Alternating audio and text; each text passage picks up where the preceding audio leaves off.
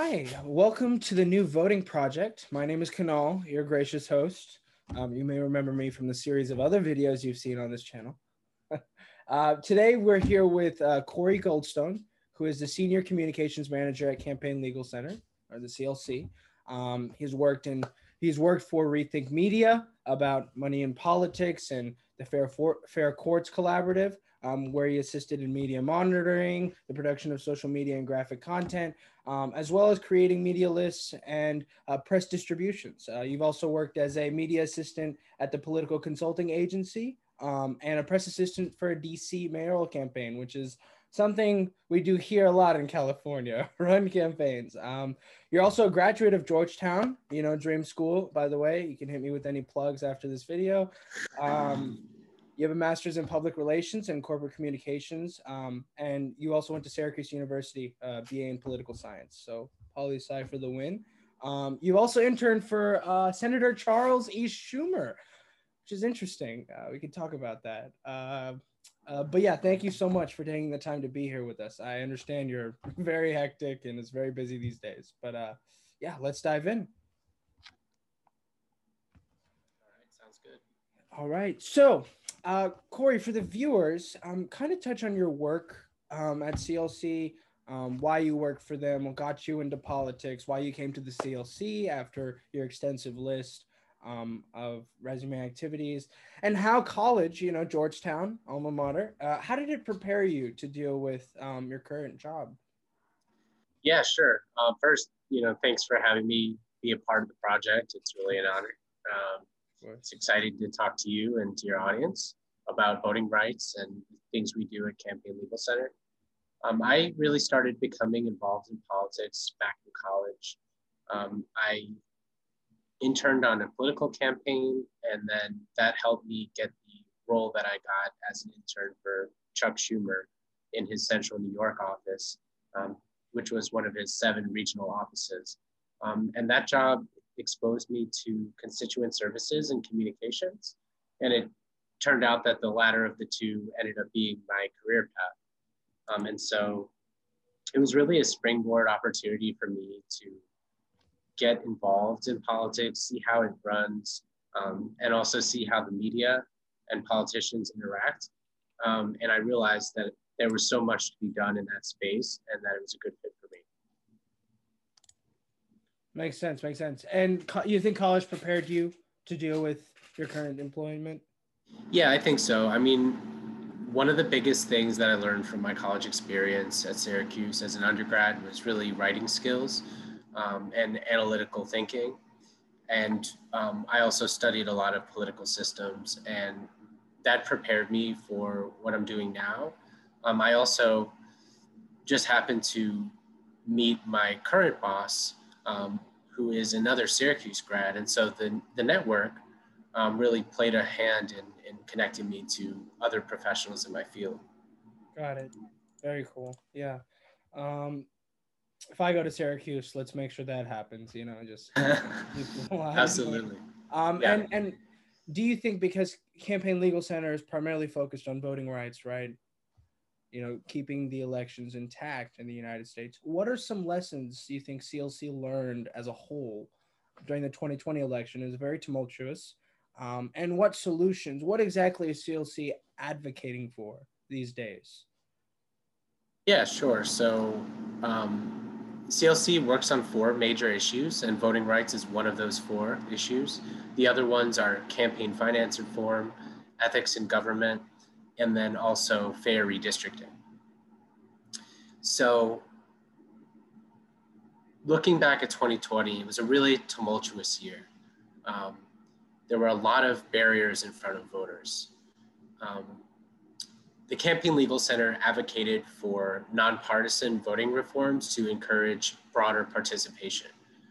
And as a result, um, this was an enormous success. Um, America turned out to vote in record numbers in 2020. There were a lot of ways it could have gone wrong. Um, there were challenges, including the viral pandemic that was sweeping across the, the globe and civil unrest, which was at a high last year.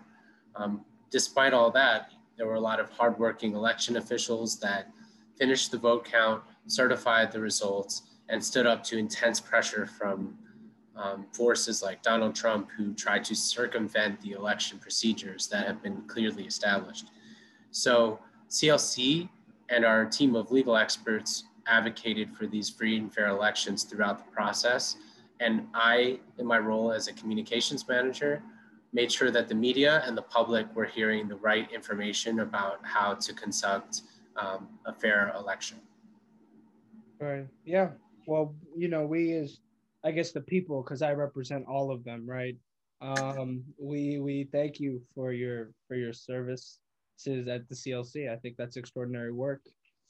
Um, can you kind of touch upon, you know, why is voting important? You know, it's a very basic question. You know, why are voting rights important? You know, it's an issue we're dealing with. You could say for the past 60 years, for the past 250 years in some cases. Why should people care about voting? People should care about voting because it affects every issue that you care about. So if you are able to vote, then you can talk about access to health care, you can talk about gun safety, you can talk about um, fighting back against climate change, improvements in schools, jobs, um, you name it. I could go on and on. But in order to be able to ensure that a politi- political system is responsive and accountable to the needs of the people, you have to have a voting system that allows everyone to participate. And so it's the belief of our organization and the partners we work with that the more people that participate in our democracy and vote, the more our laws and our government reflect the will of the people. Got it. And uh, who are some of your partners out of curiosity? Oh, I could list so many. We have dozens that I've worked with in almost five years at Campaign Legal Center, but just to name a couple that you might have heard of, um, the ACLU, uh, Common Cause, League of Women Voters. Okay. Um, there are many others. Um, it just depends on kind of which issue we're working on and whether it's um, litigation in the courtroom or if it's advocacy in the states. Um, there are a lot of different things we do with different partners. It's very important to us as a national organization that's based in DC that we're uplifting the voices of our state partners because they know their issues the best. Right, makes sense. That's pretty cool. Yeah, we know those organizations. At least I do. yeah, yeah. I don't know how much your audience looks into these types of mission-driven nonprofits, but um, yeah. there are do- dozens of them, and a lot of them have different focus. Some of them yeah. are more like civil rights oriented. Some of them are interested in improving minority access to the ballot box or disability voting rights, um, or they're just focused on campaign finance reform. Um, there's, I could go on and on with lists of great organizations that people should follow on social media and support with uh, contribution if they can. But um, a lot of these organizations you can find at some point by looking at our website. Got it. Yeah, no. Eh, here, when we campaign, at least in the Bay Area, we work with the League of Women Voters. They endorse local candidates.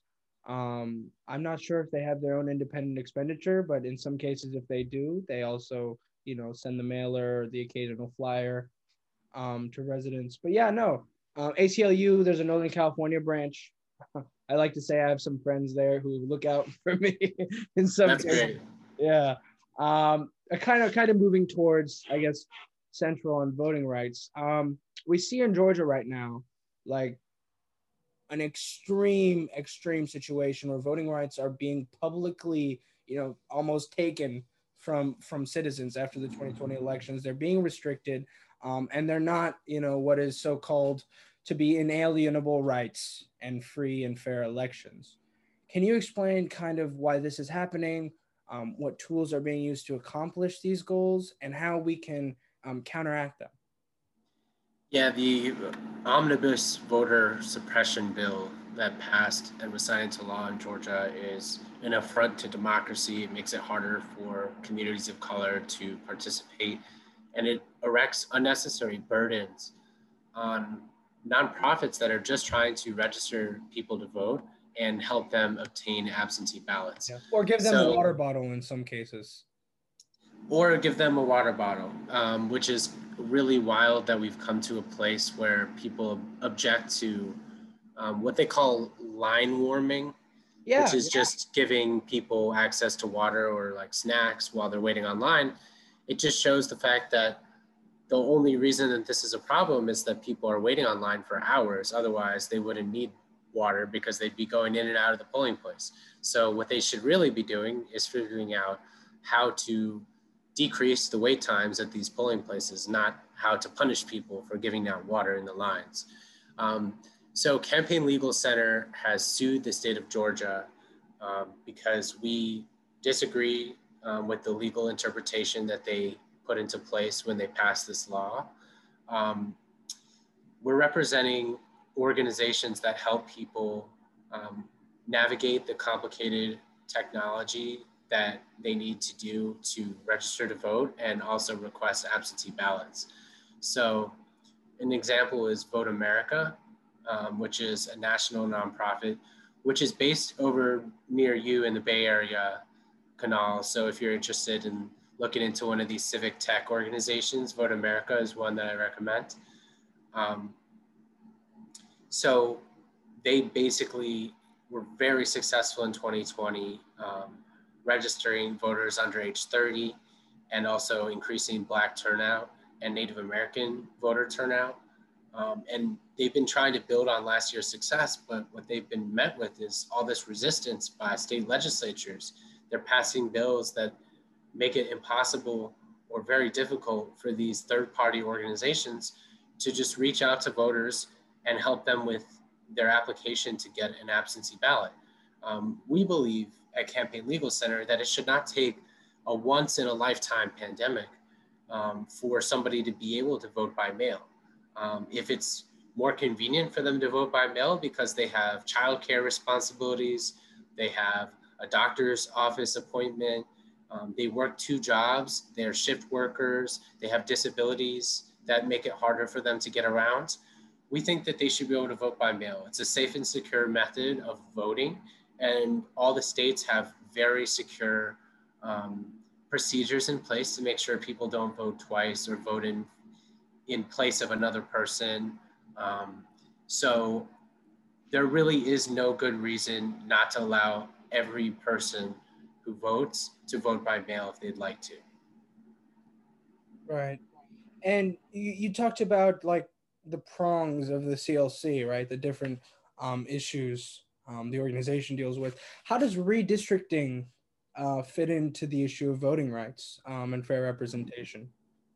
Yeah, um, advocating for fair maps in voting districts is one of the cornerstone um, advocacy um, planks that we're going to be focusing on this year because 2021 is a map drawing year. So every 10 years after the census counts all the people that are living in the US, in most states, politicians redraw the lines to try to benefit their party and make it easier for them to get reelected. Um, and we call the process when it's abused like that gerrymandering. And so we fight gerrymandering in the courts and through advocacy as well. Um, and we've launched now a website called planscore.org, which is meant to help voters and journalists understand the characteristics of all the new plans that are going to be proposed in the coming weeks. So um, this fall, a lot of the maps are going to be drawn and passed by state legislatures. Um, we advocate for the power of redrawing the maps to be taken away from politicians because they have a self-interest in trying to redraw the lines in a way that gets them reelected. So we think it should be done by independent citizens commissions. So if, if regular citizens like yourself are involved in the process and you balance it for the equal number of Democrats and equal number of Republicans, it will have a much better result than if you just give one party the control over the pen and they could just redraw the lines and try to silence the voters of the votes of people that disagree with them. Makes sense. Make that. And kind of why is it important to work with nonpartisan? You you'd mentioned kind of nonpartisan organizations, independent commissions. Why is that the key here when it comes to redistricting? Yeah, so the political parties are only looking out for themselves. And the truth is that to be able to pass reform, uh, people have to look long term at the structural issues of our democracy and beyond their own self interest and who they think is the better party to be drawing the maps. Because the reality is that um, politicians are always going to do what's in their own self interest. And we need to make sure that they don't have the power to redraw the maps. Um, and so when a nonpartisan organization brings cases in court, usually they're viewed with more credibility because they're bringing it on behalf of voters and it's regardless of political affiliation. So I think people tend to look a little bit more skeptically at um, court cases that are brought by organizations that are closely affiliated with one of the parties. Yeah, yeah, I would be skeptical. Um, and I guess shifting towards you now, do you have any political aspirations? Oh, thanks for asking. That's funny. Um, I haven't been asked that question, but um, not in one of these types of forums. But um, I would be interested, depending on what role um, arises. Um, I'm certainly open-minded to it. Mm. it has to be a good fit for somebody like me, and take advantage of the skills that I have. So I would say that working in a administration in the future that is on the side of voting rights um, would be interesting to me too. Um, being a spokesperson for you know a government agency or the White House or a major cabinet level position um, would be really cool. Um, it would be a great opportunity to serve the country. Um, right. You know, we're rabble rousers from the outside. You know, at right. Campaign Legal Center, we're a mission driven organization, it would be really cool to be kind of on the inside and being able to break news and shape how the public thinks about the major policy initiatives that an administration rolls out. So, um, yeah, I'm right. open minded. And as soon as you get one of those jobs, you call me, right? so that has to be, and I want this on video, right? witnesses to this. Hold me to it. Hold me to it, Kunal. Um, uh, and yeah, that that's a good answer. Um, if you become press secretary, then just letting you know. Um, yeah, yeah, yeah. That'd be it would be a fun job. It would be stressful, I'm sure, but I turnover, um, by the way. Yeah, yeah, that's true. I mean, you see these people going in and out, and they rarely last more than two years. But yeah. the good Jen, thing is, Jen Psaki said she would she would uh I not retire but leave her post in a year. Yeah, yeah. I wonder what she'll do next. A lot of the previous um, press secretaries have gone on to be, you know, contributors at CNN or, you know, they've gone to be like communications advisors for major companies, or they've gone to work at strategic communications firms, or even found their own firms. Um, so it's cool. It's really interesting to see people's career paths. I'm always on LinkedIn checking out where people um, came from before they got the big job. And so, you know, a, it's a constant curiosity for me.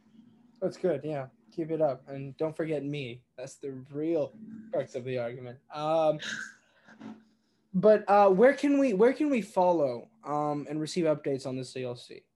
Yeah, so people engage on all social media platforms. Um, you can find us, which includes Facebook, Twitter, LinkedIn, Instagram, YouTube most of our handles are just at campaign legal. Um, and then you can also visit our website at campaignlegal.org.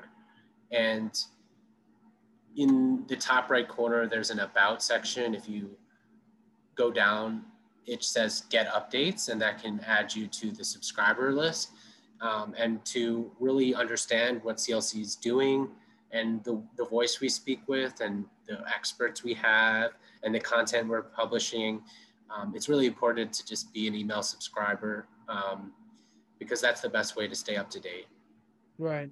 Um, and can at campaign legal on Twitter follow me back? um, no promises. Let's see. How many followers do you have?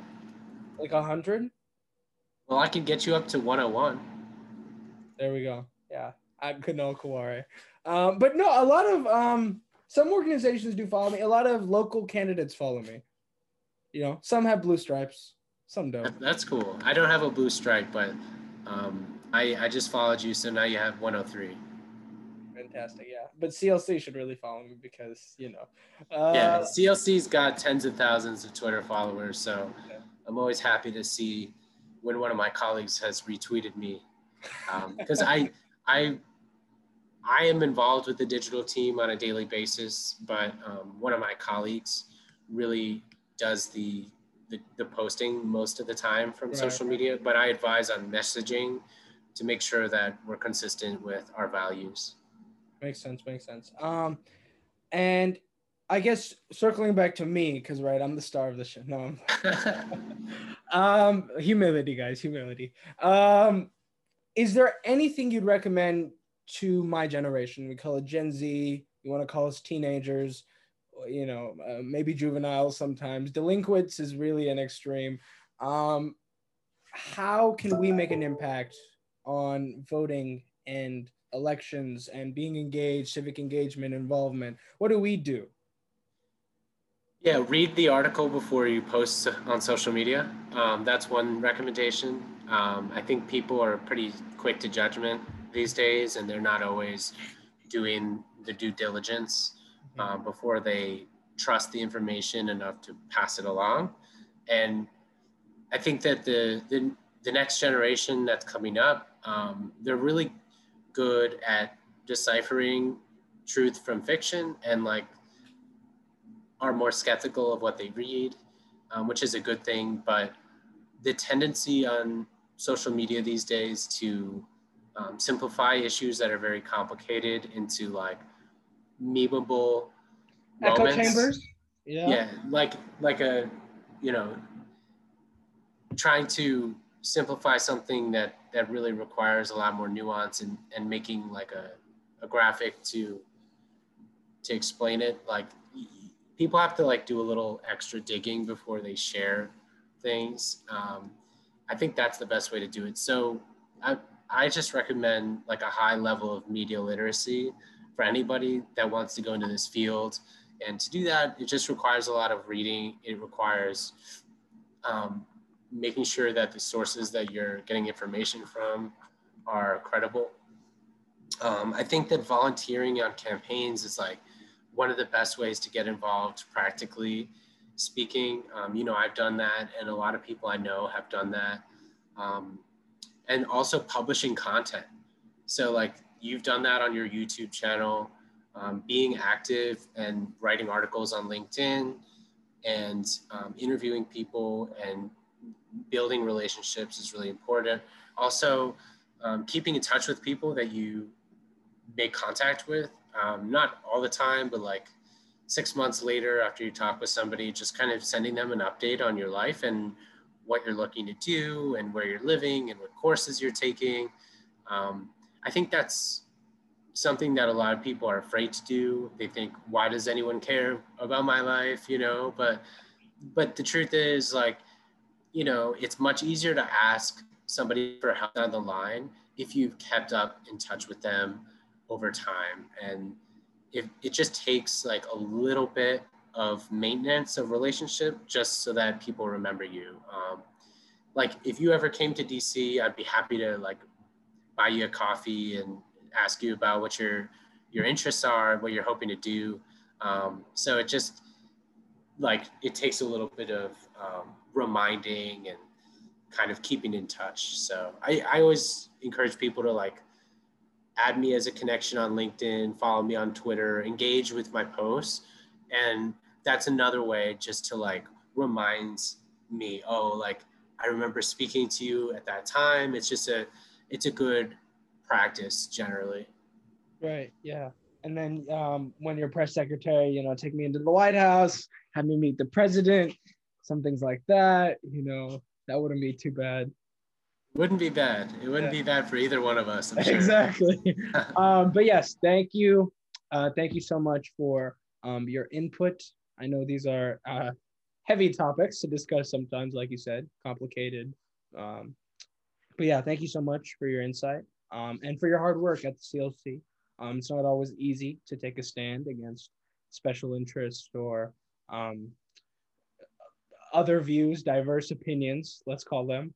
Um, so yeah, thank you, thank you so much.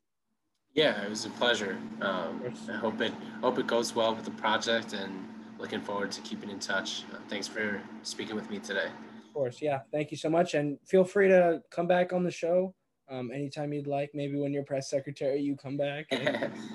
yeah, and then you have a million uh, subscribers, right? Oh, I don't know about that. Uh, yeah, well, you, are you're, you're starting early, and that's that's really the key. Like having Owen's content is like one of the best things you can do. Yeah, makes sense. But yeah, thank you so much, and uh, hope you enjoy the rest of your day. Absolutely. Take it easy. Have a great weekend too. Bye bye.